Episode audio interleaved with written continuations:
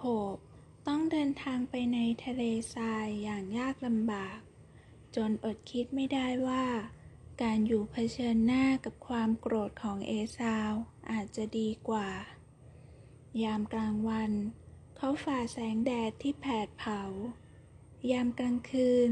ต้องนอนกลางที่โล่งใต้แสงดาว เขาหลับอย่างง่ายดาย แม้จะมีเพียงก้อนหินให้หนุนแทนหมอน แต่เมื่อกลางวันสิ้นสุด เขาก็ล้มตัวลงนอนอย่างเหนื่อยอ่อน และหลับไปในทันที คืนหนึ่ง ยาโคบฝันว่า มีบันไดใหญ่โต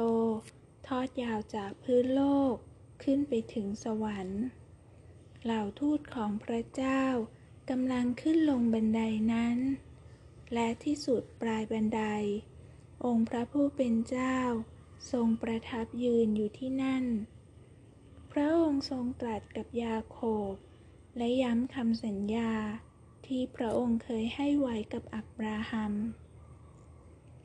ลูกหลานของเจ้าจะเป็นใหญ่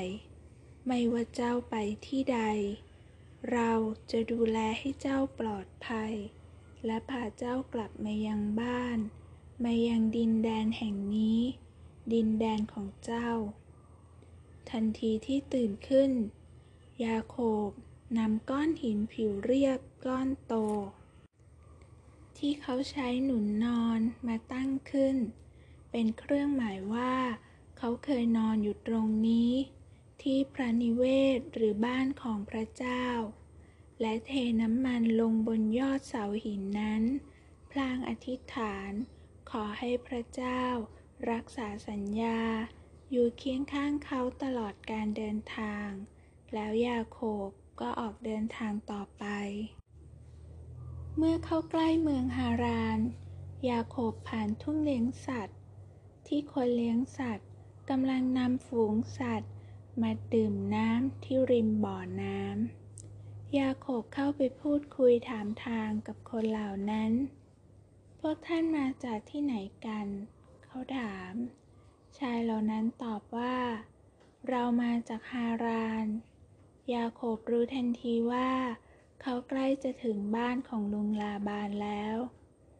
พวกท่านรู้จักลาบานแห่งนาโฮหรือไม่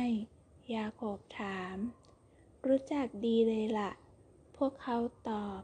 พลางชี้ข้ามทุ่งเลี้ยงสัตว์ ไปยังหญิงผู้หนึ่ง ที่กำลังพาฝูงแกะเดินตรงมา นั่นราเชล ลูกสาวของลาบาน ยาโคบเฝ้ารออย่างสงบ จนกระทั่งราเชลญาติของตน พาฝูงแกะมากินน้ำที่บ่อน้ำนี้ ยาโคบเฝ้ามองราเชล พยายามเคลื่อนหินหนาหนักที่ปิดปากบ่อออก จึงตรงเข้าไปช่วยนางข้าชื่อยาโคบ เป็นลูกของรีเบคก้า อาของเจ้า เขาบอก ราเชลประหลาดใจ ตื่นเต้นและดีใจมาก นางรีบวิ่งกลับไปบอกพ่อ ทันทีที่ทราบเรื่อง ลาบันรีบมาต้อนรับในทันที เขาเคยต้อนรับคนรับใช้ของอับราฮัม เมื่อหลายปีนานมา วันนี้เขาก็รีบมาต้อนรับหลานชายของอับราฮัม